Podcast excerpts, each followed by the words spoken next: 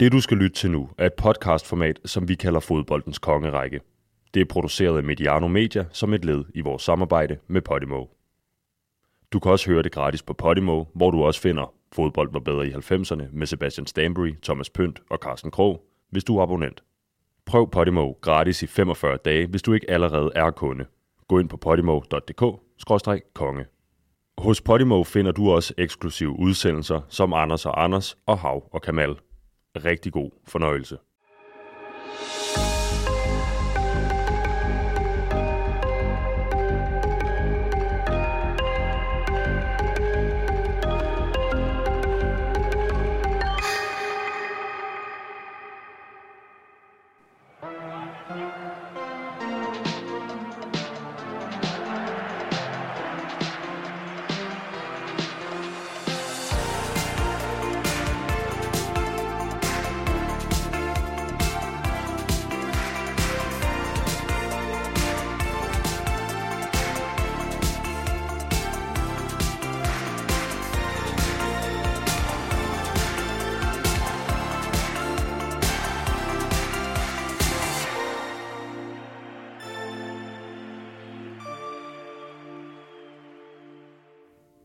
Francis, hånden på hjertet. Hvor mange gange har du forsøgt dig med det der papegøjespark, som øh, Roberto Carlos han lavede på Fabian Barthez i 97? Ej, der er ingen tvivl om, at øh, det var noget, man forsøgte gang på gang på gang, og jeg har går vel også lidt, øh, lidt skævt efter, når jeg vendte fødderne forkert. Du halter på det ene ben? Ja, nej, øh, nej det, var, det var jo fuldstændig forrygende at se det mål, og, og skulle gengive det, det er jo, ja, det er jo nærmest umuligt. Men jeg kan da godt huske, at det var noget, som, som satte sig i, i den ungdoms, ungdomskreds, jeg, jeg havde, øhm, og har da også forsøgt det et par gange, og, og aldrig lykkes. Aldrig lykkes. Roberto Carlos, Morten, defensiv spiller eller offensiv spiller? Øh, en kategori for sig selv i virkeligheden. Øh, det giver ikke rigtig mening, når man taler om sådan en spiller, øh, og skulle dele det mellem de her to. Øh, fordi det, det, er en, det er en anden måde at fortolke den her position på, det er jo noget af det, der gør Roberto Carlos til så, så legendarisk en skikkelse. Måske især for sådan som mig, der er venstrebenet. Det er også. Du er også venstrebenet? Ja, ja. ja. Vi, så vi, et, vi, vi, vi ryger måske mere i samme kategori, end vi skal ryge i Carlos' kategori, ja. uden at jeg kender til dine fodboldfærdigheder helt indgående. Sebastian, du kan godt lide at grave i uh, fodboldhistorikken. Har du nogensinde fundet svar på, hvad han forsøgte sig med i den her VM-kvartfælde mod Danmark i, i 98? Ja da. Altså, han var jo bare en... Øh, han var jo brasserbak. Og når man er brasserbak, så forsøger man så nogle gange at clear bolden på saksespark. Det gjorde han jo faktisk i ny og næ, og rent faktisk så ramte han oftere bolden, end han ikke gjorde, når han, når han forsøgte at clear med et saksespark. Altså, han var del af en fremragende fodboldkamp dengang mod, mod Danmark, og øh, forsøgte lige at give den lidt ekstra lir. Og det skal vi jo af flere årsager være taknemmelige for. Må, må jeg ikke lige uh, sætte tonen? Ja. Jeg, jeg, jeg kommer med en indrømmelse. Fordi det var fantastisk, at det skete, som det skete. Men jeg er en af dem, som øh, var helt vildt ærgerlig over, at det gik ud over Roberto Carlos. Han lavede den her, og han faktisk missede bolden. Det skal være ærlig at sige. Øh, for jeg var så stor fan af ham. Øh, og det var lige præcis det spørgsmål, du åbner med. Var han forsvarsspiller, eller var han, øh, var han offensiv spiller? Det, det var bare at brænde på det bål, om han ikke kunne forsvare. Øh, sådan. Og det irriterer mig helt vildt, at han kom til at lave den her, selvom at det jo selvfølgelig var fantastisk, at Brian øh, brager den der ind i kassen, og vi levede i den fodboldkamp i, i nogle minutter, inden øh, Rivaldo synes, at han skulle tage sagen i Og hvis man vil vide mere om det mål, så ved der ligger der video et eller andet sted på, på nettet, men øh, det skal vi måske ikke snakke mere om her. der ligger heldigvis mange videoer af Roberto Carlos. Øh, og du er kære lytter, tune ind til fodboldpodcasten, vi har valgt at kalde for fodboldens kongerække. Jeg hedder Kenneth Hansen og er i dag i selskab med Francis Diko, Morten Lindved og Sebastian Stanbury. Goddag alle tre. Goddag. Goddag. Morten, Francis og Sebastian har alle været med før og øh, kender efterhånden til formatet, som vi taler om hver torsdag. Det håber jeg også, at I lytter efterhånden gør, for det er jo sted her, hvor vi uge efter uge taler om en særlig spiller, der har gjort indtryk på ikke bare os, men øh, også sine omgivelser generelt. I sidste uge de her, der fik vi øh, væltet Ronaldinho af pinden, gjort ham til øh, kongelig hofnar. Nu, her, nu er det Paolo Maldini, smukke Paolo, der sidder på tronen. Francis, du var ikke med i sidste uge, da vi andre fik øh, fri leg. Har du gået og bandet og svoglet over vores valg? Nej. Du var, du var jo glad for Ronaldinho. Ja, og, og, og, og det, det er stadigvæk på min interne, der er han stadig etter. Øh, også efter Paolo Maldini, men, men jeg sidder ikke og bagler, banner og svogler, og øh, er kæmpe fan. Jeg havde nok placeret ham på en anden plads. Øh, vi talte lidt om det, da vi har haft øh, Fernando Hierro, øh, at jeg godt kunne finde forsvarsspillere, der jeg synes var var bedre, øh, hvis man må tillade sig at bruge det udtryk. Og der er Paolo Maldini en af dem. I dag handler det så om en øh, anden venstreback, hvis han var venstreback, det kan vi måske tale lidt mere om, men øh, han fik altså godt halvdelen af vores øh, stemmer, da vi smed en afstemning ud øh, torsdag. Roberto Carlos, og øh, så må Cafu og Dani Alves, Morten, vente til en øh, god anden gang, hvis vi vælger at bringe dem op. Sebastian Carlos, var han din forhåndsfavorit i forhold til den her afstemning i sidste uge? Ej, jeg synes, det var tre stærke navne. Øh, Cafu er bare sådan en elskelig spiller, synes jeg som var skøn at, at se spille. Som jeg, det tænker jeg, mange vil have det på samme måde som mig. Øh, Alves er meget, meget frisk i rendringen, eftersom han faktisk ikke helt er stoppet endnu, og var også en, en spiller, som rigtig mange har et forhold til, og Carlos var bare... Men måske ikke så likable, Daniel Alves, som Roberto Carlos? Det er der nok mange, der vil sige, han ikke var i hvert fald. Øh, også fordi han var en del af et hold, som jeg tror, mange havde nogle, nogle problemer imod, fordi de var så suveræne Barcelonas, øh, Guardiolas øh, fremragende Barcelona-hold.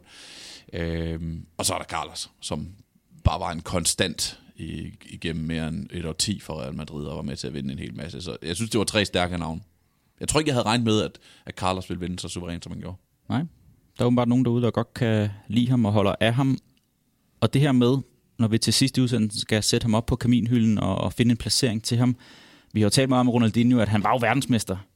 Men han vandt øh, måske ikke så meget ud over det. Nå, det gjorde han også. Han, han vandt meget. Men, øh, men ikke så meget som nogle af de andre, vi har haft i forhold til hjemlige titler og sådan noget. Ham her, Roberto Carlos, han har jo hele pakken. Tre Champions League-trofæer, en VM-titel og et hav af mesterskaber også, Morten. Øh, vægter det så særligt højt, det her VM? Trofæ? Ja, det, det synes jeg. Altså, hvis du spørger os, tror jeg, alle fodboldspillere i hele verden, øh, hvad for en titel vil de helst have med sig, når de har stoppet karrieren, så, så, så tror jeg helt klart, det, det er VM. Ellers så er man i hvert fald mærkeligt skruet sammen. Altså, det, er, det, er så, det er kun hver fjerde år, det sker. Der er, ikke, der er bare færre fodboldspillere i verden, der, der opnår det, end som opnår at vinde en, Champions League-titel. Øh, så, så ja, og især når man kommer fra en af de store nationer, altså det vil jo være noget, man, det er noget, man mangler. Det er jo derfor, man hele tiden taler om Lionel Messi. Han har ikke vundet VM. Altså han spiller for en nation, som har en realistisk mulighed for at gøre det, men det er bare ikke sket endnu i hvert fald. Øh, Roberto Carlos, han spiller for Brasilien. En stor brasiliansk fodboldspiller. Han skal have en VM-titel med. Det skal Neymar også, når han på et tidspunkt stopper sin karriere. Det, det har Roberto Carlos med, så den er ligesom, øh, ligesom øh, hakket af. Men Paolo Maldini han beviste altså i sidste uge, at det godt kan lade sig gøre at tabe både øh, europæiske og øh, VM-finaler, uden at, øh, at det kommer til at koste på en øh, placering i toppen af vores øh, rangliste. Skal vi ikke lige rende igennem, hvad han er for en øh, figur, ham her, Roberto Carlos, og øh, hvad han vandt i løbet af sin karriere. Han blev født i april 73 i udkanten af Sao Paulo i Brasilien, som sagt. Så fylder han altså rundt næste år, når han øh, bliver 50 år, den gode Carlos. Og efter to mesterskaber med Palmeiras i starten af 90'erne, så gik turen til Inter. Det var med knap så stor succes, og allerede et år efter skyndte han så til øh, Real Madrid. Og her spillede han fra 96 til 2007, var med til at vinde fire mesterskaber og tre gange Champions League med øh, madrilenerne. Efter Real Madrid, så optræder han for Fenerbahce i Tyrkiet, Corinthians i hjemlandet, og så den her lidt mærkelige ophold i Ansi i øh, Rusland. Jeg tænker, vi kommer ind på det her projekt lidt senere hen. Og så slutter han som øh, spillende manager i den indiske klub Delhi Dynamos i 2016 efter godt 25 år på øh, topplan efter debuten i Brasilien. I 2002 vandt han både Champions League med Real Madrid, VM med Brasilien, og sidst på året blev han derfor øh, kåret som øh, toer i Ballon d'Or-afstemningen. Fik jeg sagt det øh, rigtigt? Vi fik en mail i sidste uge med, at jeg har tendens til at sige Ballon Dior, altså ligesom øh, er, det, er det smykkemærket eller parfumemærket Dior. Så hermed, hermed taget til... Øh, ja, jeg har lyttet lidt på mig selv. Jeg, jeg kunne godt smage det nogle gange selv, når jeg siger det. Jeg siger Ballon Dior, så nu hedder det Ballon d'Or. Øhm, der blev han altså to i 2002, og øh, han nåede at vinde prisen som årets brasilianske spiller tre gange, og blev af det internationale magasin European Sports Media placeret på årets hold hele syv gange i karrieren, og det var inden for 8 eller 9 år, så der var han ret øh, konstant i de her koringer i den årrække. Hvad falder i, øh, i øjnene hos jer? Jamen, det, det en, en, stor, en storhed, der var over ham. Øh, altså at have været så dominerende i så mange år, og så samtidig øh, øh, altså have nogle, nogle personlige højdepunkter, som, er, som vi måske ikke altid forbinder med en spiller på den position. Altså da vi talte om Paolo Maldini, som jo også var en bak i sidste uge, der er det måske ikke sådan, at vi lige kan pege de der alle de der særlige øjeblikke, som har gjort stort indtryk på, på os, men det, det kan man jo med, med, med Roberto Carlos. Men jeg vil sige sådan, i klubkarrieren, så det, det at han faktisk formåede at, at blive en Galactico, for det gjorde han jo i virkeligheden, uden at være det. Uh, så han blev jo ikke hentet uh, som ham, der allerede havde vundet guldbolden, uh, hentet af Florentino Pérez. Nej, han var der allerede i forvejen. Men fordi han var så god og spektakulær, som han var, så kom han bare til at passe godt ind i det der selskab med Luis Figo, Zinedine Zidane, landsmand Ronaldo, David Beckham. Altså, det gav mening at omtale Roberto Carlos i det, i det der selskab, selvom han egentlig var hentet meget, meget tidligere. En konstant vinder. Uh, en konstant vinder, netop som, som Glenn siger, det der med at være en, en del af det setup, som, som gav så mange muligheder til de her store spillere. Altså måden han spillede sin bak på, øh, kant på, øh, det gjorde faktisk, at, at mange af de store stjerner, mere i øjenfaldende stjerner i forhold til navnet, og i forhold til hvad de allerede måske havde øh, bedrevet det til, fik nogle andre muligheder. Og det er jo, undskyld, skældsættende i forhold til, hvordan vi også ser fodbolden den dag i dag. Altså på mange måder, der har også været offensive backs, øh, især dels brasilianer, som kom forud for ham, som han sikkert er blevet inspireret af. Men den måde, som vi ser spillet anno 2022, jamen, der er jo rigtig mange af de ting. Altså hvis jeg, hvis jeg måtte placere ham, jeg ved godt, vi har et, et, et segment senere, hvor vi siger, om han kunne spille eller ej i den her ære. Så hvis du sætter ham i 2022, så vil vi slet ikke begynde at pege fingre af, at der måske mangler noget i, i det defensive. Altså at være så dygtig til at kunne bestride en hel kant, og give dine andre offensive spillere, både de centrale midtbanespillere og angriber, så mange gode muligheder, fordi han selv var et våben. Det, øh, det var atypisk, og, og den måde, der, altså vi fortolker jo ikke udefra spillet på samme måde, som vi ser det den dag i dag, og det er jo det, der gør ham så unik. Jeg, jeg går så langt at sige, at han faktisk på rigtig mange parametre forud for sin tid. Vil du gå så langt at sige, at han nærmest passer bedre ind i nutidens fodbold, end han gjorde det i 90'erne og 0'erne? Nej, fordi han var så unikt et våben. Nu gør flere af de ting, som han gjorde. Ja, det er en god pointe. Så hvis jeg må sige, du, du kalder ham en konstant vinder, man kan også bare kalde ham en konstant. Uh, det var en ting, jeg, nu skal vi tale rigtig meget om, hvad han var som en fodboldspiller. Jeg vil også gerne tale om, hvor meget han spillede, hvor meget fodbold han spillede. Mm. Han spillede 11 sæsoner i Real Madrid, og i de 10 første af de sæsoner, så spiller han altså plus 30 ligakampe i hver sæson. Han er aldrig skadet. Han spiller bare hver gang ham der. Ikke? Og det er på trods af, at han har den her eksplosivitet. Mm. På trods af, at han, når man kigger på de der lår, så tænker man, det kunne da godt være, at, at de sprang op en gang at imellem. Der, der kom en lille muskelskade eller to. en muskelskade eller fiberskade eller sådan noget. Det gjorde han ikke. Han var bare første mand på holdkortet uge efter uge efter uge efter uge. Og den tid, han så var på fodboldbanen, det benyttede han så til at vinde den ene store titel efter den anden. Tror du, Del Bosque og Scolari de andre har haft travlt med at råbe til ham, husk nu at varme op, inden du øh, brager til den med 200 km i timen, at de her lovbær så lige skulle blive varme, inden han, øh, han valgte at stå og brage til den fra distancen? Nu, det står du siger, nu, du tager lige en tangent, men jeg kan huske en gang, da Thomas Graversen han har skiftet til Real Madrid, så øh, Vejlams Folkeblad tager der ned øh, for at dække Thomas, Thomas Graversens første tid i Real Madrid. Og så tiver de øh, Ole Fritsen med derned. Journalisten Morten Guldberg hiver Ole Fritsen, Thomas øh, Graversens gamle træner for Vejle, med derned, for ligesom at åbne nogle døre dernede. Og de sidder og ser Real Madrid træne, og Ole Fritsen, han raser over, at det første spillerne gør, når de kommer ind på banen, det er bare at begynde at stå og hakke på mål. øh, at de ikke varmer op overhovedet, de står bare og hakker på mål. Øh, og det er jeg sikker på, at Roberto Carlos har været en af de der gutter, som bare gik direkte ind og så tordnede bolden ind mod kassen øh, til Ole Fritzens store frustration man kan godt se det for sig, at han, øh, han kom ud i de her lidt for korte shorts, og så bare bragte til den som de første 10 minutter af opvarmningen.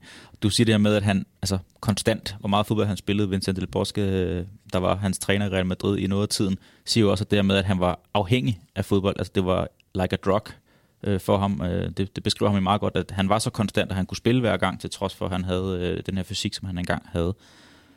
Er der andet omkring øh, Roberto Jamen, Carlos lige her indledningsvis? Ja, jeg synes, det er interessant. Jeg følger jo rigtig meget med i, hvad andre store pundits, tidligere spillere, der siger om tidligere store spillere. Jamie Carragher og Gary Neville, de har jo det her banter, øh, de er Monday Night Football og alle mulige andre øh, ting, hvor de sidder sammen og diskuterer.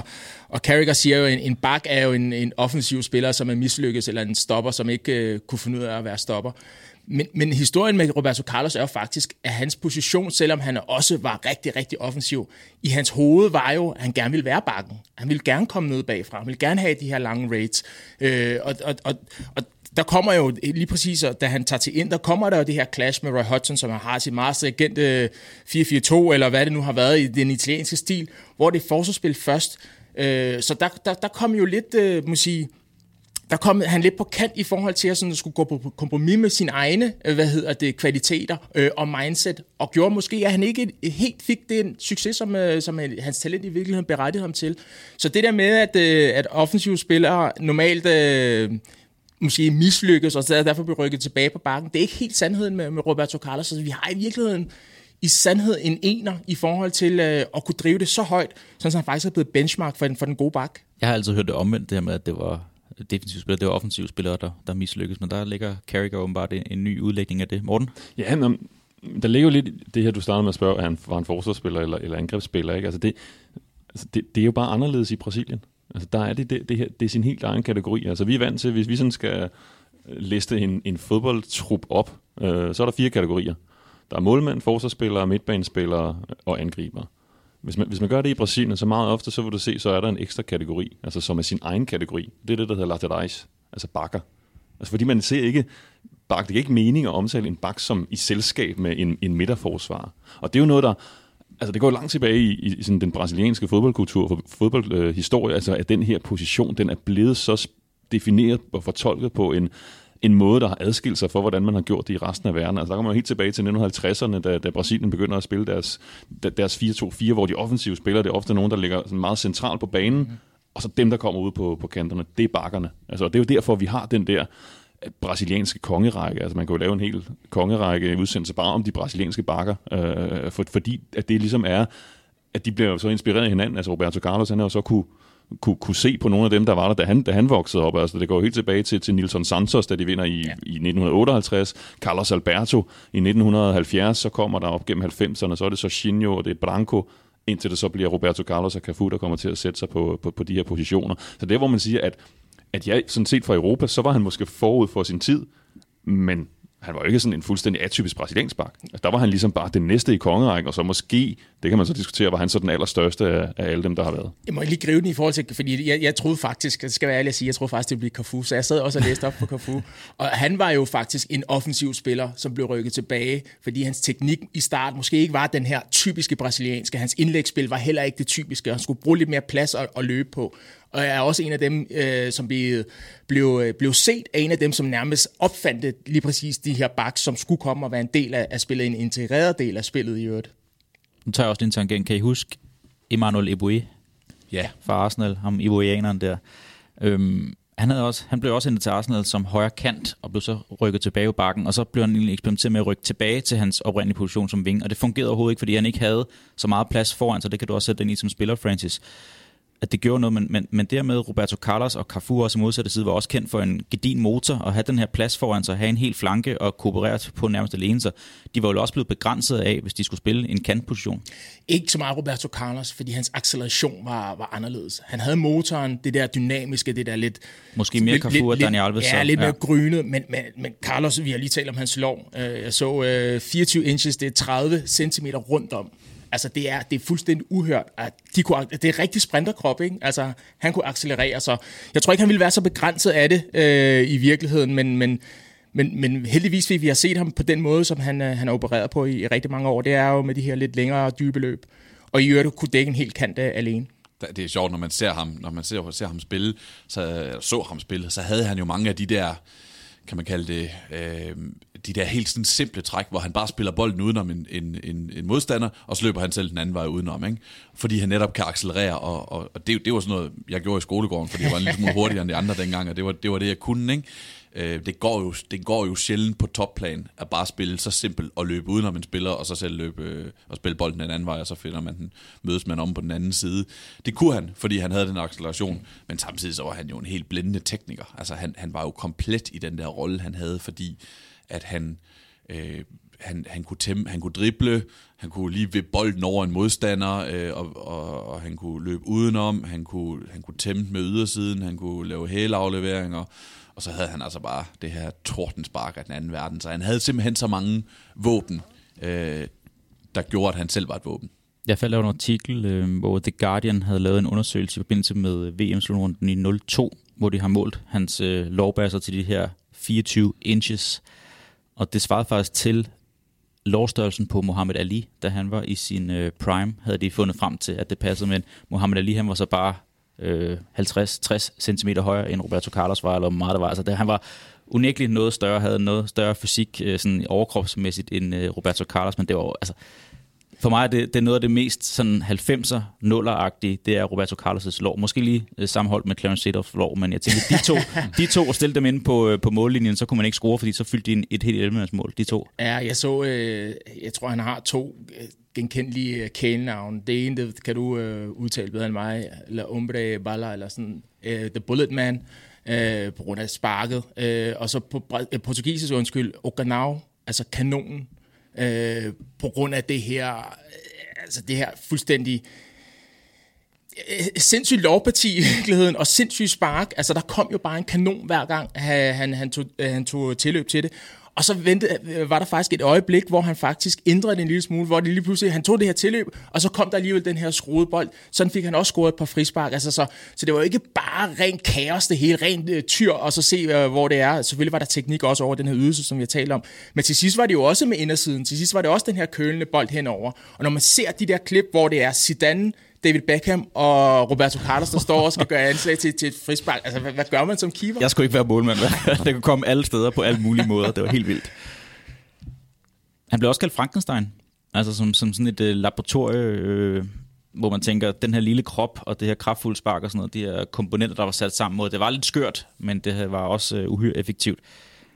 Har vi mere her indledningsvis, eller skal vi hoppe hen og snakke om højdepunkter? Ja, men jeg vil sige det sidste, som, som, vi, som vi ikke lige fik nævnt. Hans glidende taklinger. Forsvarsspil, nu vil jeg gerne lige tage det der forsvarsspil øh, med i, i ligningen, fordi vi snakker meget om teknik, hans spark, øh, hans drev frem i banen, acceleration og de her ting. Men forsvarsmæssigt kunne der være noget i placeringerne, som gjorde, at okay, Øh, en lille smule på bagkant. Netop fordi han havde den her fart, kunne han ligesom øh, rode bod på det med hans glidende taklinger. Også meget, meget eksplosiv, meget, meget øh, godt timet. Også noget, som jeg har set, jeg ved ikke om det er passé fra ham, men, men som Marcelo jo også øh, inkorporerede i sit spil, øh, især hvis han var slået. Så den her glidende takling øh, fik det til at se, se rigtig, rigtig øh, overlærende ud i, i virkeligheden. Øh, så, så det skal også med i, i fortællingen om øh, Roberto Carlos. Og de lange indkast. Altså, det, vi har at gøre med en brasserbak, som kunne alt med en bold, men han kunne altså også øh, altså kaste, kaste indkast, så han havde vel passet fuldstændig perfekt ind på Stoke i sådan, øh, omkring 2010-agtigt. Ikke? Øh, det, det var jo faktisk våben for Real Madrid, ikke? at du havde en spiller, som kunne kaste den så langt og så hårdt. Det, det, øh... Ham og Roy Delap. Ja, det, det, det, I hver sin side. Præcis. Det Tror du, var- han fik lov til at tage frisparken i Stoke? Det, det, ja, må ikke. Ja, det tænker jeg også. Det tænker jeg også. Det, altså, med Roberto Carlos, så kan du gøre et målspark til en, øh, til en offensiv dødbold, ikke? Men ja, de her glidende taklinger, den her posede hvide Real Madrid-trøje med de lange ærmer, mm. det er også noget af det, jeg husker fra min, øh, fra min ungdom foran tv-kassen.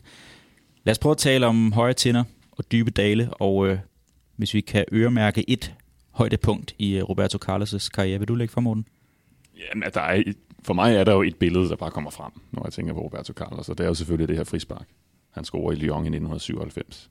Altså, det er, for mig er det jo et af de mest specielle mål, der er scoret i al den tid, jeg har set fodbold. Altså det, det var jo, han, han gjorde jo noget, som man ikke troede kunne lade sig gøre. Øhm, og det, det er jo, nu taler jeg jo indforstået om det, det siger jo lidt om, hvad det er for et mål, ikke? fordi jeg jo ligesom forventer, at alle, der, der lytter på det her, de ved også godt, hvad det er for et mål, jeg taler om. Altså det er jo det her frispark, han scorer for det brasilianske landshold mod Frankrig øh, i det, der hedder Tournoi de France, som var sådan en ja, optagsturnering til VM i 1998, vi spillede den, den foregående sommer. Det her var den allerførste kamp, øh, hvor Brasilien så møder Frankrig. Og der laver han jo så det her frispark midt på den franske halvdel, tager sit lange tilløb øh, og ligner jo noget, der ender op på, på indentribunen, men så får han jo så den mest vanvittige skru, jeg nogensinde har set i en, en bold, blive sendt afsted på et frispark, så det her den her venstre yderside, at den jo så skruer ind, og Fabian Barthez, den franske mål, han står bare og kigger derover og fatter jo ikke, hvordan den der bold kunne, uh, kunne ind i nettet. Men det gjorde endnu. den, og det er jo, det er jo de her, jeg tror det er knap 50 mål, han scorer i sin karriere direkte på frispark, altså så er det her jo det suverænt mest ikoniske.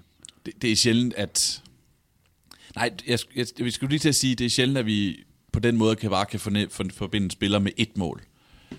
Og det kan man med Carlos. Altså man kan sige målet, og så ved man, hvad det er for et, man snakker om. Bortset fra, at så lavede han jo også fuldstændig vanvittigt lidt fra baglinjen mod Tenerife i, var det en Copa del Rey kamp Ja, en gang på et tidspunkt, hvor han bare hamrer den ind fra, fra baglinjen. Også sådan, det er et fuldstændig uforståeligt mål. Men, men jeg er enig med Morten. Altså, det, at han laver et mål, som ingen andre har lavet øh, på noget tidspunkt. Jeg, jeg kan ikke, og så i øvrigt på en ret stor scene, som, øh, som det her for-VM var. Ikke? Det gør bare, at det er bare det, der står tilbage. For det, det, det var så unikt et mål, og det var, det er den lige, den kysser lige stolpen, som jeg ser det, da den kommer ind. Ikke? Det, det er bare noget, noget ganske, ganske særligt. Og, altså, altså, jeg havde en... Jeg gik, jeg gik i skolefritidsordning på det her tidspunkt i, på, på Vinding Skole i Vejle, og der havde vi en øh, pædagogmedhjælper, der hed Kim, Jeg er spændt på, hvor det her det ender hen. Jamen, det er, det, er, ja, det er også egentlig lidt selv. Men altså, Kim, han var, sådan, han var den fede øh, pædagog med hjælper. Han havde sådan langt hår og var altid med. Altså, han, han, kunne, så han kunne sparke hammerne højt til en bold. Hver eneste gang, der kom sådan en flyver, øh, flyvende, så også en 9-10-årig dreng der, vi sådan, den, der, den kunne Kim godt ramme, ramme med en flyver, eller med, med en fodbold, fordi han kunne virkelig sparke bolden højt.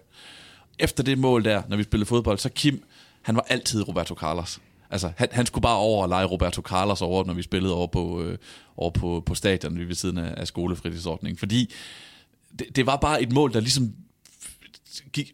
Og jeg, og jeg ved ikke, hvordan det gjorde det, fordi vi, vi havde jo ikke noget YouTube på den der gang. Uh, vi, vi kunne ikke bare gå ind og, og se målet igen og igen og igen, men alle havde bare set det der mål, og alle, særligt Kim, skulle over Roberto Carlos over på, på anlægget. Det, det definerede sådan en helt ny måde, og, er ikke en ny måde, men det definerede sådan en tid, og han var spilleren, der bare kunne tordne til en fodbold. Det var Roberto Carlos. Der var nogle modemer, der kom på overarbejde der øh, rundt omkring i de danske hjem dengang. øh, Det hed ISDN, eller pokker, det hed forbindelse. Det, det siger jo lidt om, altså, hvor stort indtryk det har gjort. Altså i, i 2010, i det videnskabelige tidsskrift, der hedder New Journal of Physics, altså, der dukker der sådan en stor altså, analyse af ja. det her mål op. Altså, hvordan kunne det rent faktisk lade sig gøre? Altså, det er jo noget, som, det er noget, som forskere simpelthen har dykket ned i. Hvordan kan man med sin fod røre sådan en fodbold på en måde, så den kan få den her sko?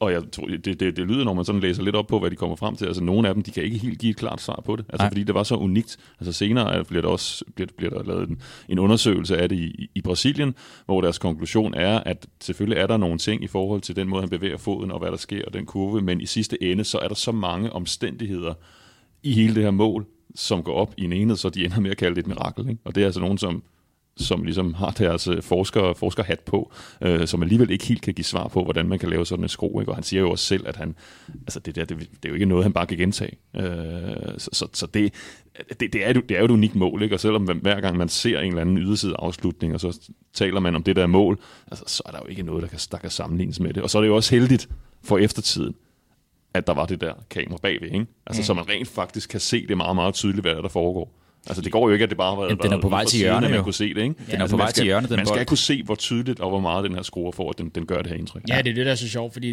lige, præcis nogle af de studier, det er, jeg mener så har set, at den er på et tidspunkt 3-4 meter ude for, for rammen, for så at ryge ind igen, ikke? Og så er der jo alle de ting, hvordan kan det lade sig gøre? Det, det, det er jo kun ham, og han har jo forsøgt at, at gøre det igen. De har jo forsøgt at lave eksperimentet, kan, kunne han gøre det igen? Øh, mig bekendt er det ikke lykkes. Men jeg har jo faktisk valgt øh, i mit hoved, det er jo faktisk det mål, du nævner på, mod Tenerife for baglinjen. Ja. Øh, det, det, det, noget af det er jo selvfølgelig, eller meget af det, måske virkelig det hele, instinktivt. Altså, hvad, hvad, hvad gør man i sin situation? Den er på vej ud over, øh, og, og så skal man afslutte, eller man skal lave et indlæg. Men, men, men at lave en afslutning, det, det tænker de, de færreste, og alligevel få det til at lykkes. Det, jeg, jeg synes, det er... um, Det betyder måske ikke lige så, så meget, for det er jo ikke på den samme scene. Altså at spille mod Frankrig, øh, nu- kaldte det for VM. Jeg- Var det ikke øh, pendant til Confederations Cup? Øh, Jo, det var, det var før den, lige, Ja. den var blevet indført, så det Mm. var Ja. jo Ja. noget, der mindede om det. Ja, øh, så selvfølgelig en større scene end, end, end den kamp mod Tenerife. Men når jeg tænker på det der, når jeg tænker på Roberto Carlos, så er det jo fuld sprint ned mod baglinjen. Tyr nærmest alt, hvad du kan, men så meget kontrol. Øh, der var så meget Roberto Carlos over det, i åbent spil i hvert fald. Øh, så det er faktisk noget af det, jeg, jeg tænker på.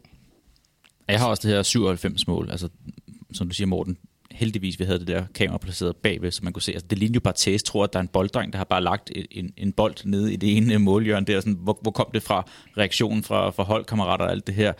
Øhm, og du siger, jeg, jeg så en dokumentar, der er lavet en hel dokumentar omkring det her også, altså hvor de snakker om Newtons lov, og der var jo bare det med Magnus, Magnus-effekten, der, der stammer helt tilbage fra 1600-1700-tallet, for en eller anden øh, fysiker har undersøgt det til en tenniskamp, hvordan du kan få spin i en bold, sådan, så den kan lave den her bue, som den kan og sådan noget. Ja, det, jeg tænker, også vi, vi taler om med Ronaldinho med den her elastikofinte helt mm. tilbage i afsnit 1, hvordan det spredte sig til øh, kløvermarken og seriefodbolden rundt omkring. Jeg har aldrig set nogen forsøg som det her spark, fordi man vidste bare, det kunne ikke lade sig gøre at det er netop, replikere hvordan det. det jo så siden da jo bare blevet altså så videnskabeligt gjort, altså det her med dødbold. Ikke? Vi ved hvordan, da Danmark var med ved EM, at der havde man haft den her specifikke dødboldtræner inden, som man havde haft fat i det der, og den måde Damsgaard, han rammer bolden på. Ikke? Altså man har jo netop næsten gjort dødboldet til en videnskab, men det var det bare ikke på samme måde, øh, på samme måde dengang.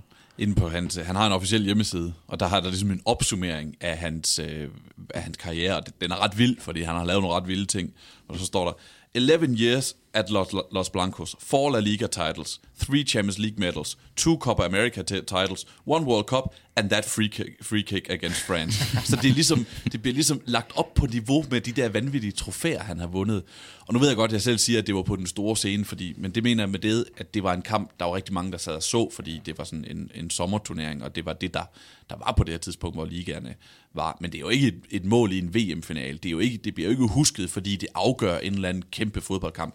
Det bliver bare husket, fordi det er et af de vildeste fodboldmål nogensinde. Derfor mener jeg, at det, det er hans på. Ja, og må, må, må jeg i den forbindelse, det, og det er jo også noget med tiden at gøre, øh, i forhold til at give det, give det en, en, en titel, det her mål. Fordi havde der været Puskas Awards, så var det jo sådan et der mål. Det, den, den titel havde vi jo ikke, og, og han har lavet mange. Altså det mål, jeg taler om mod Tenerife, det er jo også en, som, som kunne give ham den her Puskas uh, Award. Det er nok også en af de mål, jeg har set. Sådan, den er top 10 over de mål, jeg har set flest gange. Ja. Det der øh, mål for baglinjen mod Tenerife ja. også. Og så, så han ville jo have haft en, en reel titel øh, på et tidspunkt i sin karriere. Det, det er utvivlsomt, hvis man kigger hans, hans mål igennem. Altså, det, er, det, det er fuldstændig unikt, hvordan han kunne, kunne ramme kuglen. Jeg synes, og det også bare med til, det gav ham så også det her brand, altså den her status. Mm. Det her var jo ret tidligt i hans karriere. Det var jo efter hans første sæson i Real Madrid. Mm. Lige pludselig så vidste alle Roberto Carlos, altså det er ham med det vildeste spark i verden. Det var den, den, den, følelse, den, den, den følelse, man havde, ikke? og det kom jo så bare til at gøre det, som hvad han været 3-24 år på det her tidspunkt. Altså, så havde han jo ligesom bare den status i, i resten, af, resten af sin karriere. Jeg tog mig den hårde chance i går og sidde og se hans øh, 20, 30, 40 bedste mål, og mange af dem er de her direkte på frispark, som du også nævner, Morten. Hvis vi skal udnævne dig til øh, spansk og La Liga-ambassadør og sådan noget her, den omtale, der var omkring ham, du siger, at nogle gange kunne Beckham og Zidane og ham line op til et frispark. Og ja, han mestrede også øh, den her lidt finesse spark nogle gange, men det var jo det her tordenstøvl, der er blevet målt til tæt på 200 km i timen også. Og jeg sad og fandt en hel masse mål, det, det er jo helt vildt. Det, det er bare og brage den ind, og keeperen når ikke. Han har ikke en chance, om den så sidder højt, lavt øh, i det fjerne hjørne, i det korte hjørne. Der er ingen mulighed for at tage de her frispark. Ja, ja, for det, det, det blev jo sådan et af fodboldens sådan faste elementer, ikke? Et frispark til Real Madrid lidt uden for feltet, eller langt uden for feltet, kunne det også godt være, ikke? Altså så det der med Roberto Carlos' tilløb, ikke? Og så der kom der jo selvfølgelig en myte omkring det, og øh, på et tidspunkt, da Lionel Messi scorede et eller andet frispark for nogle år siden, så så en af en opgørelse, jamen hvad er sådan den procentuelle succesrate egentlig på frispark, og der lå han jo egentlig ikke specielt højt, men, men de der skal man jo også altid tage med en grænsalt, fordi Roberto Carlos han tog nok også mange af dem fra 40 meter, og så er det jo klart, at der er jo nok lavere mulighed for, at han, øh, at, at han scorer. Øh, men, men det gjorde jo bare, at selvom han ikke var hentet som en Galactico, og han bare var en venstre bak, jamen så kunne han alligevel gå ind og være en naturlig del af det der Galactico-selskab i Real Madrid. Men må lige prøve at spørge ind til, du siger det med, at hans myte blev større efter det her mål i 97, så han var måske ikke så kendt som han med at blive senere hen. Men lægger jeg mærke til, hvor mange folk Fabian Barthez alligevel har sat i muren, selvom det er for 35 meter. Altså, der, der står ikke kun to mand eller noget, som der måske gør, hvis det var, var du og jeg, der havde legnet op til det her frispark, for, hvor man tænker, okay, den, den når overhovedet ikke ind omkring stregen. Der er stor alligevel. Er det fire eller fem franskmænd, der står i muren? Ja, det, han starter også sit tilløb ind i midtercirklen, så jeg tror måske, Barthez tænker, okay, jeg bliver nødt til at gøre et eller andet der. Men det er jo lige meget, om han har stillet alle 10 markspillere, ja, ja. Altså, så med den skrue der, ikke? det, det, er, det er så vildt mål. Altså, hvad, hvad kalder man det? Knækspark? Bananspark? Hvad, hvad kalder man det egentlig?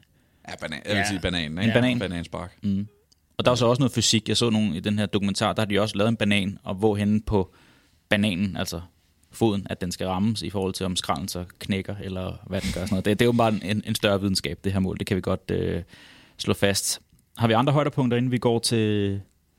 Hans 2002 som helhed, vil jeg mm. sige, ikke? Hvor, han, hvor han vinder Champions League med Real Madrid, og så tager han til VM og... Øh, han lægger øvrigt op til sit dansk mål. Det må man ikke glemme med et, et, et mærkværdigt indlæg i, øh, på Hampton Park, da de slår Leverkusen 2-1, og Zidane han, han afgør kampen med den der helt flugt, og der er det jo på en øh, Roberto Carlos øh, assist, at Zidane han afgør kampen. Men efter den her Champions League, så tager han så til, til, Brasil, ja, til, til Japan, Sydkorea og, og bliver verdensmester med, øh, med Brasilien. Så det var nogle gode måneder, han havde, Roberto Carlos der, og det, det er svært at overgå. Altså, han bliver nummer, han bliver nummer to i Ballon d'Or det år. Uh, så lige stemmetalen. Uh, Ronaldo, som vinder den, 169, Roberto Carlos 145. Altså, så altså ret tæt. Ja. Og det må vel være...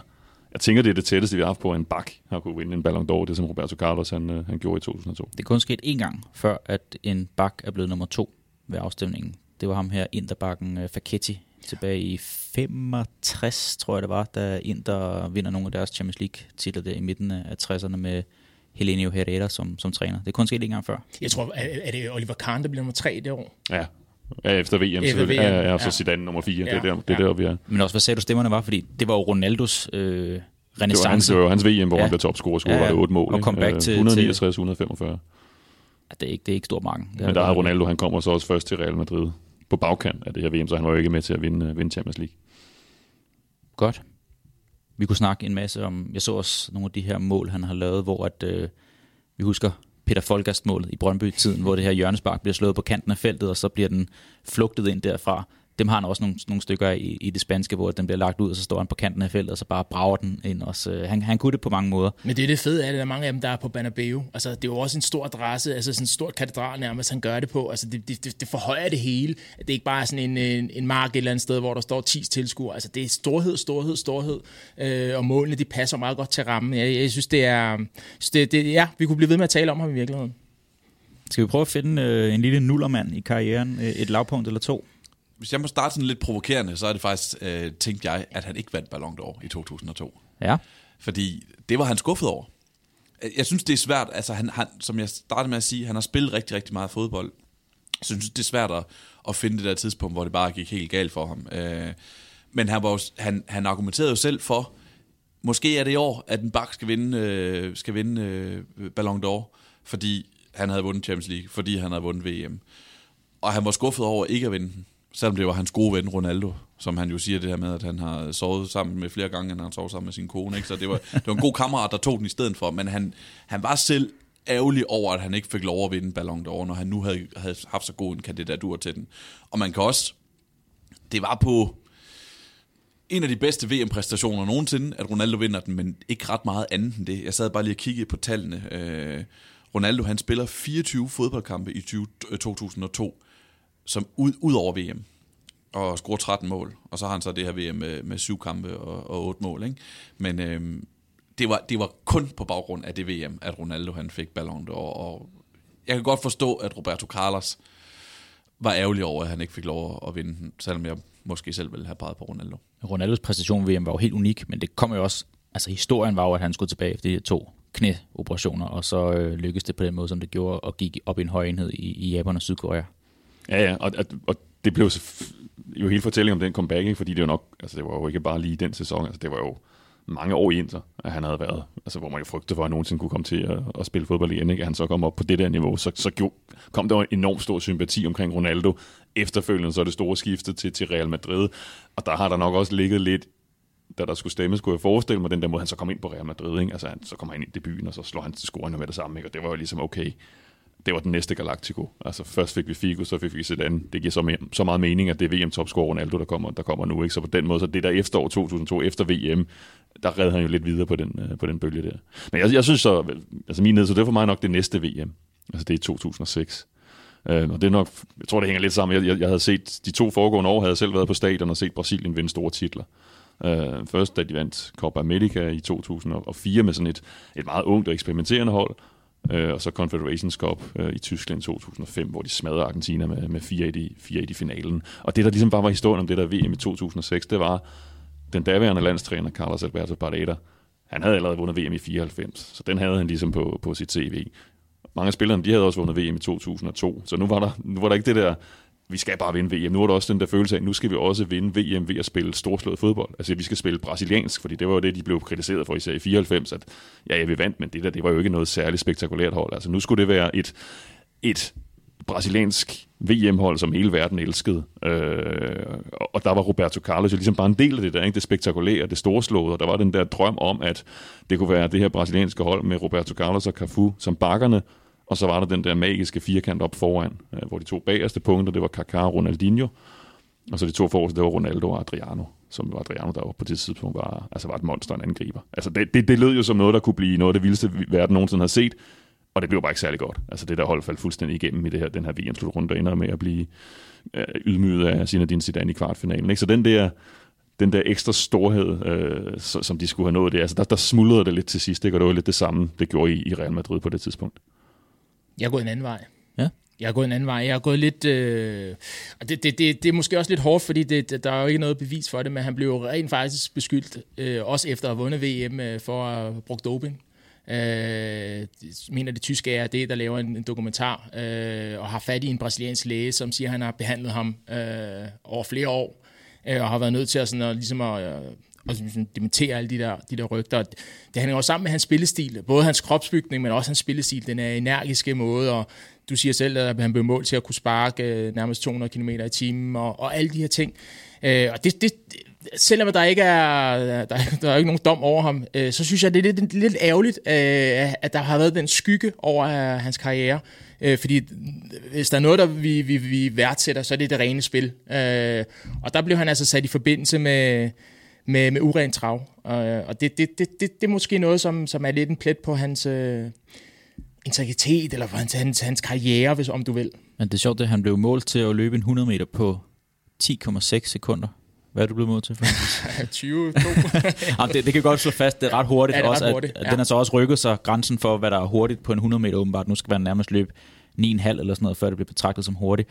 Men han, han fremstår også meget sådan, hans fysiske fremtoning som ham. Er du stærk i atletik, Sebastian? Ganske, ganske stærk. Hvad, hvad hed ham amerikaneren der, der også ligner sådan en, den der Fantastic Four granitmanden der? Han, han, han ligner lidt ham, synes jeg. Det kunne man snakke med Carl Lewis, eller nej, nej, nej, nej, nej. senere hen. Hva? Justin Gatlin. Nej. Ben Johnson. Nej, han kanadier. Lidt, lidt, ja. lidt, lidt lysere. Nå, var han amerikan? Nå. Morris Green, hed han Morris Green, han, var, han, havde ja. verdens, han tog verdensrekorden efter Donovan Bailey med 9,79. Godt. Og det var hurtigt også. Han, han slår... Roberto Carlos skulle godt være øh, den brasilianske Morris Green, synes jeg. Jamen, det, ja, men det, det er ret nok, for der var noget med de der lår. Det lignede jo ikke... Altså, det passer ikke til resten af kroppen. Nej, jeg, jeg beskylder ham jo ikke for doping, men det ser bare... det, det, der var det... Altså, jeg kan godt forstå men det der Frankenstein, som du brugte, Kenneth. Fordi det, det, ser helt, det ser helt absurd ud, så store de lår er, når når man ser billeder af ham. Altså, også for tiden og sådan noget, hvor man tænker, Altså, hvordan, hvordan, hvordan fandt de shorts, der kunne passe det her? Men jeg synes bare, det er ærgerligt, når vi taler om en af de helt store, at det er også noget, vi kan få, altså det er også en historie, vi kan finde frem, mm. at der blev talt om de her ting, og en anerkendt station, som, som er det jo i virkeligheden er, øh, gå ind og prøve at lave noget dokumenteret arbejde, taler med nogen, også i Brasilien læger, som siger de her, det, det kan der være alle mulige grunde til, de gør. Øh, men jeg synes bare, det er, ja, det, det, det, det, det synes jeg er ærgerligt. Det er enig, det er ikke en behagelig mistanke, mm. der, ligger, der ligger over ham. Det fyldte med en gang, det der doping-spøgelse, end det gør i fodbold nu her, synes jeg. Der var der altså selvfølgelig Maradona, kender vi med, med, med alt det der, og der var Rio Ferdinand, fik en karantæne for at udblive for en doping-test og sådan noget. Det, det, det synes jeg ikke, man hører så meget til øh, i 2022. Der var en andrologen-bølge omkring ja, lige øh, præcis. ja. også, ikke? Og så var der... Ja, italiensk fodbold var meget... Øh, der var jo de der videooptagelser, hvor Cannavaro, han ligger på en, øh, på en bænk, en, en seng, eller hvad det er, en briks, øh, og får noget drop, og øh, folk begynder at sige, og det er jo normalt at få drop, det er jo slet ikke det. Øh, det, kan, det gør de i Tyskland meget, hvor det er vitaminer, de skyder ind, men, men på det tidspunkt var det jo bare meget kendt, at der var alle mulige andre ting, som også røg i, i systemet, og, og det, det, er jo, det, er jo, det er jo sådan en periode, vi, vi heldigvis er kommet over. Vitaminer. Jeg gad godt at få det, Leon Goretzka, han har fået i, i, i, Bayern i løbet af de, de senere år. Så kunne det godt være, at jeg skulle have bare, bare mave, når det blev sommer igen. Øh, den her tid i Inter, der kun bliver én sæson, og du sagde det indledningsvis, Francis, at han, han blev brugt forkert. Han fik jo, der, der er citater, hvor han siger, at, at Roy Hodgson øh, never let me play with freedom, og han, øh, han blev sur på ham, når han krydsede midterlinjen. Det var en forkert måde at bruge Roberto Carlos på. Morten, der var også rygter om, at Birmingham, Middlesbrough, var det derovre, hvor Middlesbrough også hentede øh, Juninho, det er det omkring i hvert fald nogenlunde samme tid, at, at der var rygter om, at han skulle til Premier League i midten af 90'erne. Kunne du se ham gøre sig i England øh, på, den, på det tidspunkt? Ja, der skete jo meget i engelsk fodbold i det år, så ja, hvis han ikke fik Roy Hodgson som træner, altså, øh, fordi der, det er jo klart, han gør jo selvfølgelig op med nogle, med nogle dogmer i, i engelsk fodbold. Altså, så hvis, der kom, hvis det var sådan en, en mand af den gamle skole, som havde en forestilling om, hvordan en bak skulle se ud, og hvordan en bak skulle agere på en, øh, på en fodboldbane i sådan en, en backflat force, som man brugte, som man brugte i England. Altså, så er det klart, så, så vil det ikke give så meget mening. Men, men der var jo alligevel, altså, der kom jo så mange trænere også ind dengang fra kontinentet, så, så, så, så ja, han kunne også sagtens have fået en stor karriere i England. Men det, jeg, synes, det, jeg synes, det passer. Det, det giver mening, at det var i Spanien, at han, at han brillerede. Altså, en, altså et land, der, der jo har så meget tradition for, for at ville angribe og ville tænke offensivt, og hvor man mere ser det, han gav et hold offensivt, end det, der eventuelt kunne være en mangel defensivt. Hvad husker I hans sidste år for? Og jeg prøvede lidt at tale lidt med Mads Junker med, med det her Indien-projekt her, men det var så året før, at uh, Mads han endte med at spille i, uh, i Delhi, der, at, øh, eller Mads var der året inden, og så kom Roberto Carlos, da, da Mads han, han tog hjem. Men, men jeg, jeg husker særligt det her projekt, der kom frem øh, i Rusland med det her Ansi-mandskab, som der også nåede at spille Champions League. Og jeg læste lige hen over nogle, nogle transfervinduer fra 11 til 13, så er det altså Samuel Eto'o, Lasana Diarra, der også havde en, en periode i, øh, i Real Madrid også. Christopher Samba, det her store skur for Blackburn, der også endte med at spille der. Sirkov, Denishov, Viljan, Lassina Traoré var der, øh, og en hel masse andre, selvfølgelig også Roberto Carlos. Det var sådan et projekt, der kom hurtigt til vandet, og så også hurtigt øh, druknet igen. Ja, ja, der var jo kæmpe politisk interesse i at få det her til, til at blive et, blive et stort projekt. Altså en klub uden, uden nogen særlig historie, så vidt jeg, altså, så vidt jeg husker, så var det jo, det var jo sådan, at holdet, de, de, de boede og trænede i Moskva, og så når de så skulle spille hjemmekamp, så fløj de så til den her by, Machkala. Machkala, eller hvad det nu var, den hed, ikke? som lå altså langt, langt, langt, langt væk fra Moskva. Ud til vandet, ikke? Uh, nej, det tror jeg faktisk ikke. Det kan jeg ikke huske. Men, Fordi men det, betyder perle, så jeg tænker jeg, det var, men så måske et flot der er sted. sikkert man også mange perler i Sibirien det dag. Ja, det Øh, men men det, det, det, var jo, på den måde var det jo sådan et bizarrt projekt, og det var jo altså, selvfølgelig noget, som havde store ja, politiske interesser. Der var øh, magthaverne i den her region, hvor, hvor klubben kom fra, der ønskede at promovere sig gennem fodbolden, ikke? og så hentede man de her, de her store stjerner til det, det er jo ikke noget, vi ligesom ynder at tænke på. Men altså, det er heller ikke noget, jeg har noget problem med. Men det er jo ikke det, vi husker Roberto Carlos for. Det er jo de 11 sæsoner i Real Madrid. Ikke? Det er, at han spillede på Banabeo som, som en katedral, og, og i øvrigt gjorde den, øh, gjorde den ære ved at spille, som han gjorde. Ikke? Så det der med, at han lige skulle have øh, at han lige skulle have anti med, og det der med, at han lige skulle genoptage karrieren for at spille tre kampe for Delhi Dynamos, altså det var også, det var lidt mærkværdigt. Det er jo ikke noget, det er jo ikke noget, som bør fylde noget i historien om, om Roberto Carlos. E, hvad egentlig hverken positivt eller negativt, synes jeg. Apropos øh, Mads Juncker og Delhi Dynamos, de spiller jo sammen med Del Piero, og ham kunne vi jo godt komme til at tale om her i kongerækken. Han var der jo den, den første sæson øh, og skulle lave angelsstue, øh, jeg skulle til sige trio, bliver det jo så i virkeligheden med, med Morten Skovbo, Mads Juncker og så Del Piero. Vi laver en afstemning, af de tre, vi så skal tale om. Der må vi have, have masser og Morten til, til tasterne. Men jeg, jeg tænkte også, det synes det var meget sjovt med, med Ansi-perioden, at, at han så installerer sig selv Men, på men der den lå noget i centrale det der, altså han, ligesom, han blev bare ved, og det var jo sådan, han spillede. Ja, ja. Altså, det gjorde han også med karrieren. Altså, det var sådan, spiller han stadig fodbold, ham der, ikke? og det gjorde han jo. Øh, og det, altså han nåede jo, fra han forlod Real Madrid, så til en endegyldig stopper, ikke? Det går, der går jo ret mange år, og hvor man jo følte, at at han jo var færdig som topspiller, da han forlade, da han forlade Real Madrid, men det var han jo så ikke helt alligevel. Det er jo lidt som Dani Alves i virkeligheden nu, altså den der spiller, som man næsten troede, altså så lige pludselig dukker han op igen i Barcelona, selvom man troede, han, han, han var færdig. Han er jo 42 eller sådan noget, da han spiller over i, over i Indien. Altså, og, og det ser mærkværdigt ud, ikke? Han, han har jo stoppet karrieren på det her tidspunkt, men bliver så spillende manager. Ja. Ikke? Og, og kan, jo, kan jo ikke spille. Altså, så vidt jeg kan se, der er den der halvsæson, hvad man kan se, der er, eller den sæson, de spiller, er der 15 kampe, og han spiller tre af dem, og en af dem er fra start. Så han, han, han var jo færdig, han kunne jo ikke mere, men han skulle lige... Men det er sjovt, fordi der er mange af de der legender, der, der gør det, brasilianske legender. Rivaldo gjorde det også længe, øh, jeg ved ikke om det er Kazakhstan. Uzbekistan, tror jeg, det var, ja. Uzbekistan, Roberto. Angola på et tidspunkt, Ja, Rivaldo. ja. Ser Roberto spillede også længe øh, i øvrigt, hvis man skal se en, en 50-årig mand, der apropos det der med at tage trøjen af. Han får vitaminer fra Bayern, Altså, tror han får vitaminer fra Bayern, det er helt sikkert. øh, som også blev ved med at spille længe. Jeg ved ikke om, øh, om altså, altså langt fra deres prime, altså deres bedste fodboldalder og, og bedste øh, periode i deres, i deres karriere, men det er med, om det er kærligheden til fodbolden. Jeg, jeg, jeg, det er svært for mig at forklare, hvorfor man bliver ved så længe, og så nogle obskure steder øh, i øvrigt. Han jo begyndt til kampsport, siger Roberto. Ja. Jeg så, han havde lagt op på sin øh, Instagram hans daglige training routine. Og der kan du altså ikke være med, Francis. Ej, det. Men jeg ved, nu ved jeg så heller ikke, om hans karriere er færdig, Roberto Carlos. Han genoptog den faktisk i år, Nå ja, fandt jeg ud af. Fedt. ja det så jeg. Der var et af de store, de store transfers i januar, at, øh, at Roberto Carlos han havde lavet en aftale om, at han skulle spille for øh, en engelsk klub, som han, han kom jo faktisk til, til, til engelsk fodbold. Han skulle spille for et, et, det var sådan et Sunday League pophold, der hed Bull in the Barn. Og det var sådan en del af en eller anden øh, hvad var det, eBay-kampagne Ja. ja. om, at en eller, eller sådan et, øh, et pophold, de kunne få en eller anden legende til, til holdet for at spille en enkelt kamp. Og det blev så Roberto Carlos, som så stod og poserede med de her, de her gutter, der, der skulle ud og spille Sunday League, og så havde de lige pludselig fået Roberto Carlos som, som holdkammerat. Scoret på et Stor på straffespark. straffe, selvfølgelig. Man, man har ikke indtryk af, at han er vanskelig til at forstå. Nej, det er nemlig det, til de ikke? her ting. Nej, han, altså, han, han lever, han har stadig del af hele det her omrejsende cirkus. Altså, det er også nu, når, jeg, når jeg kommer til at fodbold på, på Bernabeu, så plejer jeg også, hvis jeg kigger mig bagover, så står Jorge Valdano i den ene kabine bag mig, og på den anden side, så står Roberto Carlos. Altså han er, altså, han er jo sådan en, der altid er til stede, ikke? og når der er en slutrunde, jeg forventer det også, når der er VM senere, så er han der da sikkert. Altså så ser man ham der sikkert i en eller anden ekspertkommentator, rolle, ambassadør, eller hvad i alverden det nu, nu måtte være. Ikke? Altså han er jo sådan blevet del af hele fodboldmiljøets folklore. Der var også et andet hold i England, der havde gjort noget, at de skulle se, hvor mange af de her KF'er, de kunne samle, og så se, hvor langt de kunne nå i FA Cup, når det begyndte fra den aller, aller, aller første runde, hvor der har været 500 nogen og 50 mandskaber med, eller sådan noget. Men, øh, jeg, har jeg, har set det, jeg har set et klip, også sociale medier selvfølgelig, et klip fra Sunday League, hvor Kaká spiller med, hvor han er, han, altså, han er helt forrygende. De klip der, han er helt, helt, helt Han var jo en outstanding fodboldspiller. I øvrigt vi, vi godt kunne tale om her. Øh, laver nogle forrygende ting, hvor man tænker, okay, altså hvis de har det, så har de det. Altså, så, så, så bliver det ved. Han har sådan et uh, træf med venstre ben, ja. som var Roberto Carlos værdig, hvor han bare går forbi en mand, og så hamrer han op i krogen. Ja. Har jeg også set de billeder af Totti, der spiller indendørs tilbage i, nede i Rom? Det er ja. også, der, der drøner han også til Han, han spiller den altså ikke, når han får den. Og så, så ender det med en scoring, og så kan de uh, modstandere give den op i midten igen. Ja. Alt, alt kan ske. Altså, nu har vi jo lige set, jeg har lige set Michael Asiensko spille uh, ja. veteranfodbold for min ja. barndomsklub, ikke? så alt er muligt åbenbart i den her fodboldverden. Alt er muligt.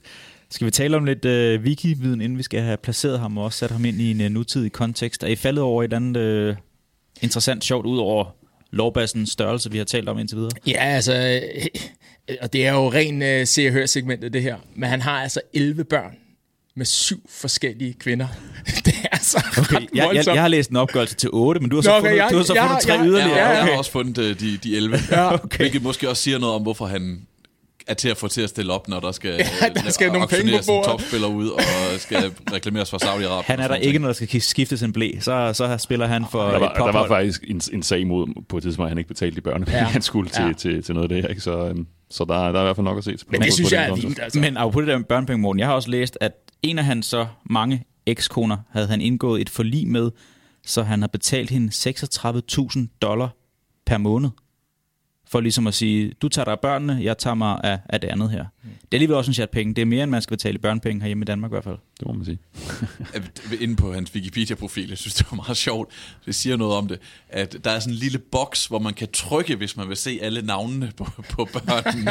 det, det, det, fylder så meget, at det er, sådan, det er sådan et ekstra tilvalg, man skal gøre sig, hvis man vil få dem. Så jeg, jeg har alle navnene, men jeg, jeg vil ikke uh, læse dem op, for det tager for lang tid. Ja, det er også nogle lange navne, mange af dem. Ja, det er sådan noget Giovanni da Silva Rocha. Der er også en Roberto Carlos Juniors, da Silva Rocha.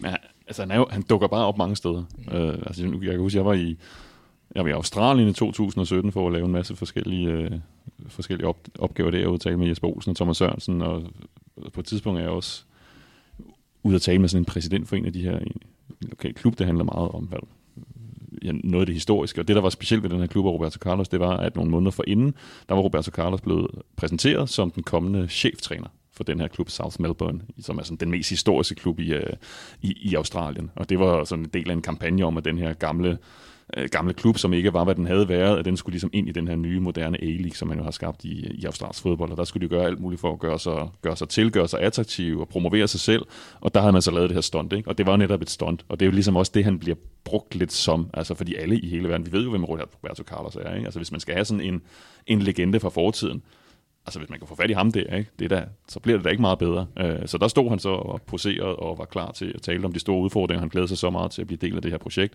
men de blev aldrig lukket ind i, i A-League, så han blev aldrig cheftræner for den her, den her australske klub. Men det kan da være, at han har fået lidt håndhør for det, så han kunne betale sine børnepenge næste måned. Ja, hvis det er 36.000 dollars om måneden, så Præcis. skal der stadigvæk arbejdes nu efter en karriere.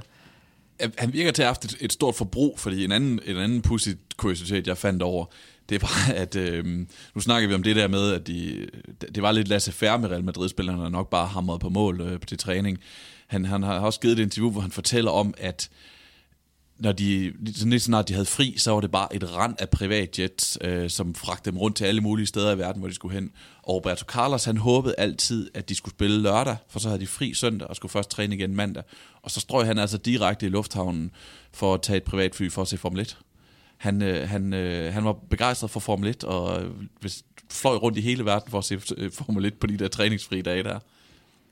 Ja, det ligger jo ofte som søndagen, Grand Prix ja, der, så det passede jo, det kan være, at han havde indflydelse på det. Det kan du noget til, Morten, hvordan der er indflydelse til, hvornår at øh, de store hold skal spille i Spanien.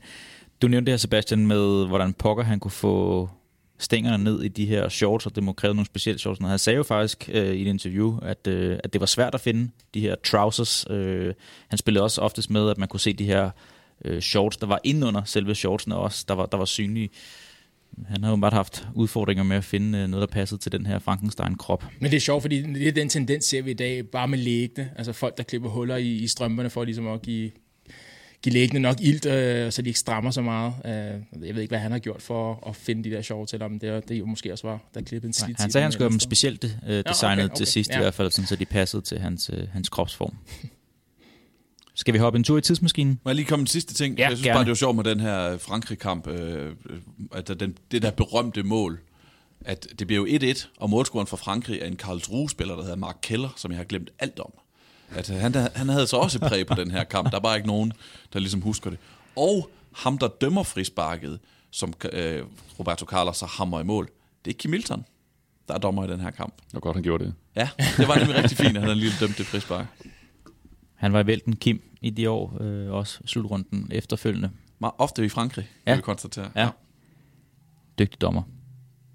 Lad os hoppe i tidsmaskinen. Vi har talt om det også på et tidspunkt, hvordan han vil passe ind i moderne fodbold. Der blev vi måske enige om, at var han forud for sin tid, eller hvad, men man kunne sagtens se ham spille en rolle i, øh, i fodbolden anno 2022.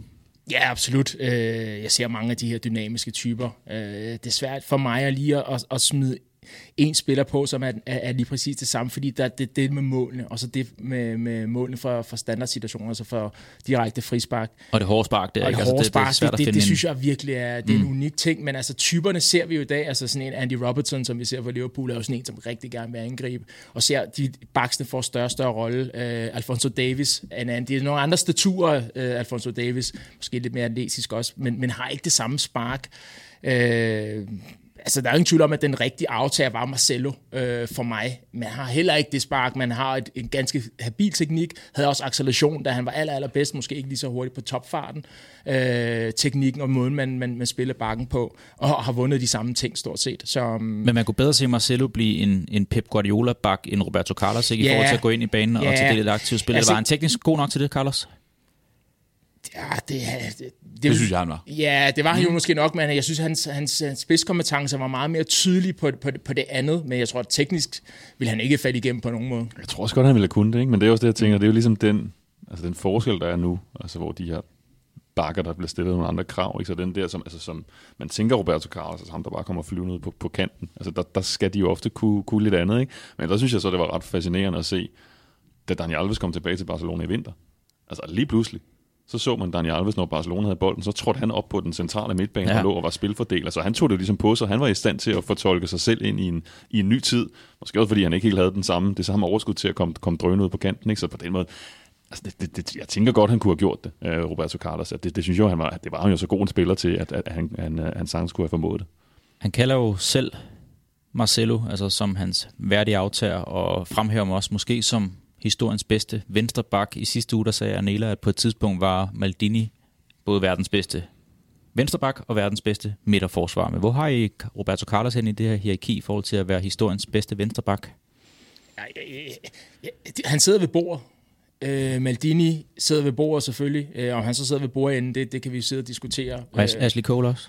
Nej, øh, jeg har Philip Lahm. ja. Jeg har Philip Lahm siddende ved det bord. Øh, også selvom han har spillet fejlvendt. Øh, det kan vi tale om. Jeg synes faktisk, det er en, vi, vi bør tale om. Det er en, jeg godt kunne finde på at vælge. Men, men om, Du har nævnt mange navne i dag, du skal have med på bordet. Ja, nå, men der har vi jo heldigvis været beriget med at se nogle af de, de aller, allerbedste. Øh, jeg, jeg, jeg, jeg tror godt, han, altså, jeg, på en god dag, så kunne jeg godt få ham til at vippe, øh, vippe ham pinden som venstre bak. Og så ryk Maldini i midterforsvaret. Ja. Mm.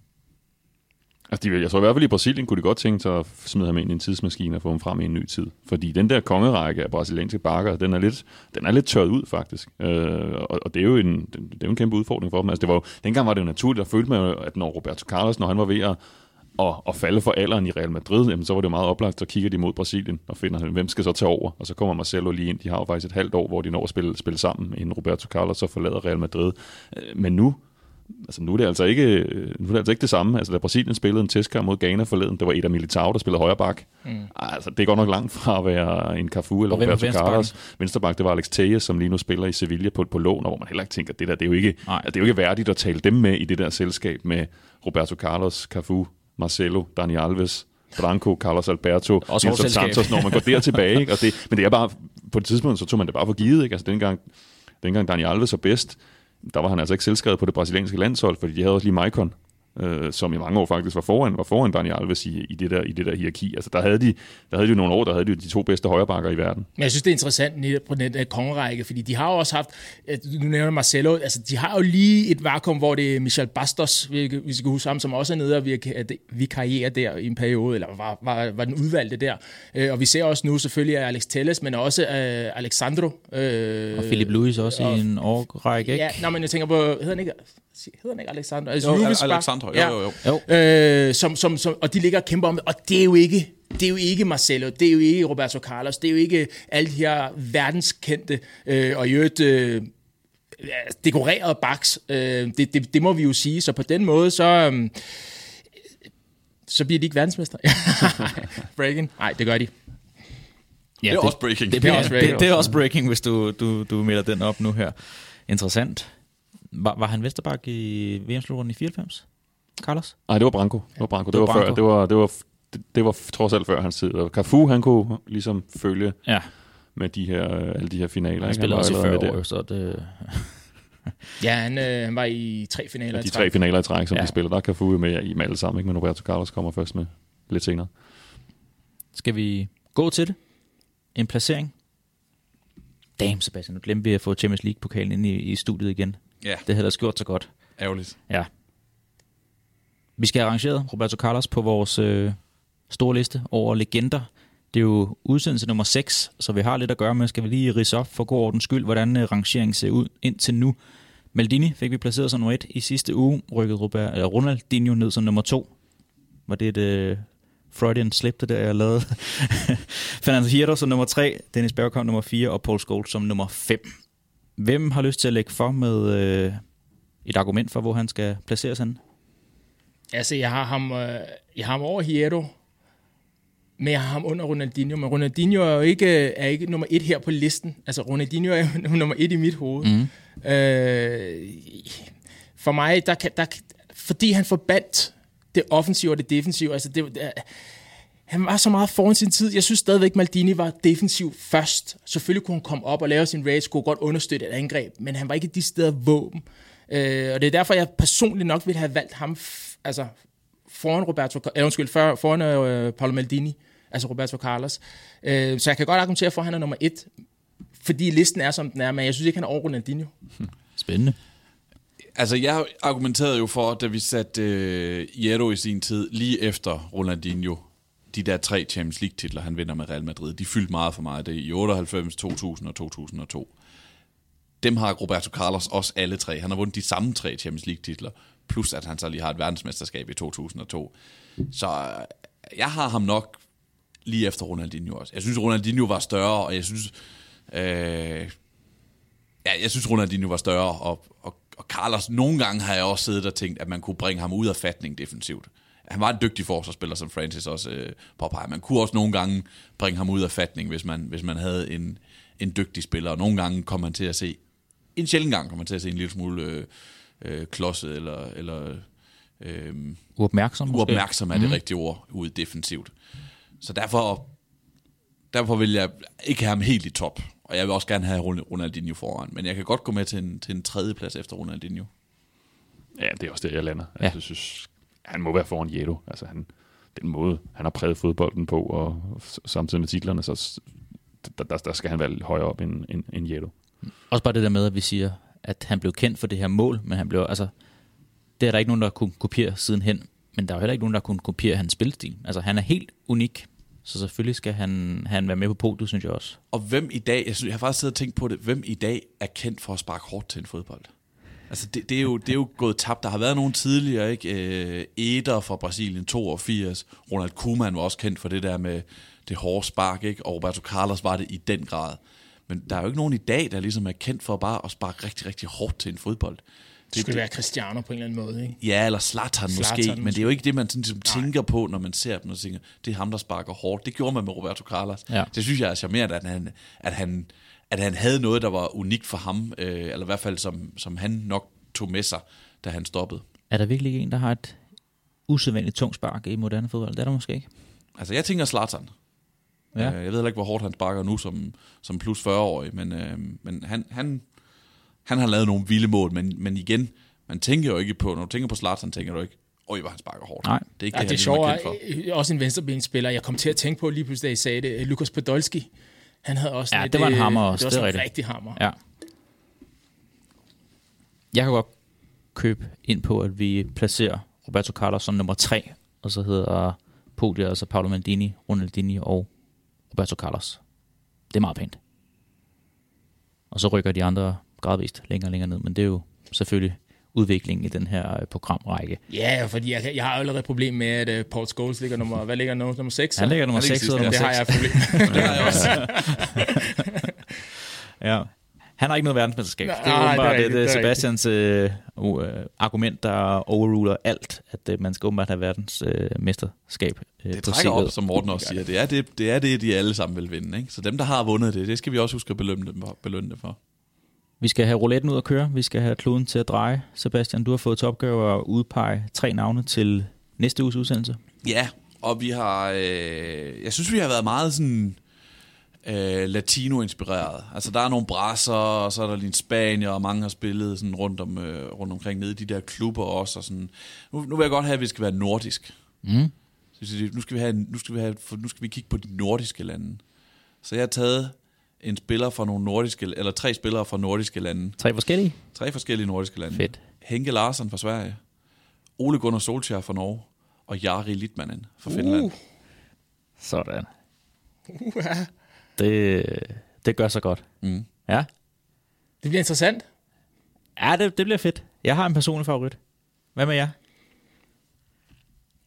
Nej, det har jeg sådan set ikke. Altså, altså, jeg plejer altid at spille Hollandskortet. Øh, altså lidt man inde i, i Ajax, det er... Henke i Feyenoord. Nå, Henke, i ja, Henke i Feyenoord, men det, ja, det er rigtigt. Øh, jeg har måske nok en favorit, men jeg kunne godt tænke mig, siger jeg bare, ikke for at lægge pres på folk, dog, jeg kunne godt tænke mig at tale om Henke. Men stadigvæk, når jeg, nu tror jeg, lige- jeg er Litmanen, Finlands største fodboldspiller nogensinde. Mm. Det er de to andre jo så ikke. I deres respektive lande. Heller ikke i Finland. Heller ikke i Finland. Men altså, den, Solskjaer er jo ikke... Ja, vi kan diskutere, hvor stor, hvor stor han er. Det kan man så gøre, hvis det, hvis det bliver ham. Ikke? Men han er i hvert fald at blive overgået af, af en aktuel spiller. Og, og Henke, der var jo også den, han spillede ved siden af i angrebet rigtig mange kampe. Ja.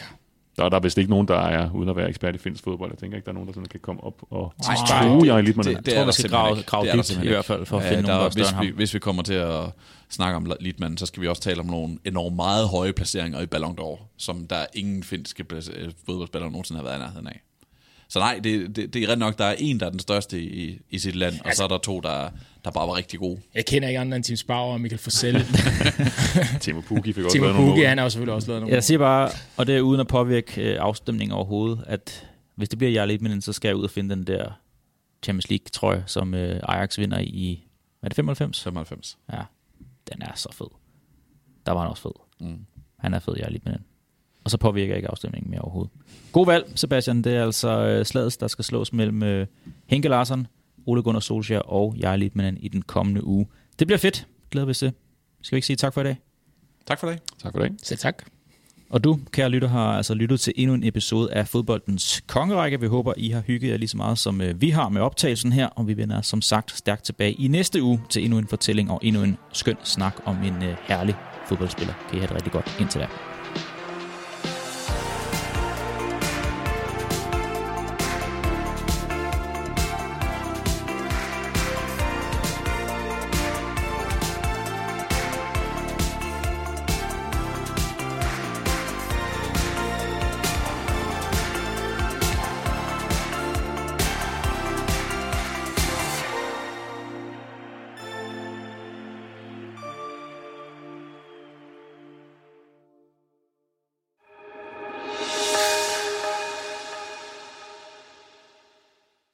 Du har lyttet til Fodboldens Kongerække.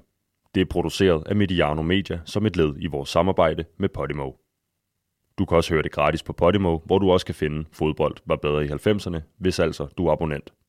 Prøv Podimo gratis i 45 dage, hvis du ikke allerede er kunde. Gå ind på podimo.dk-konge. Hos Podimo finder du også eksklusive udsendelser som Her går det godt og livet ifølge Emil og Thomas. Tak fordi du har lyttet med.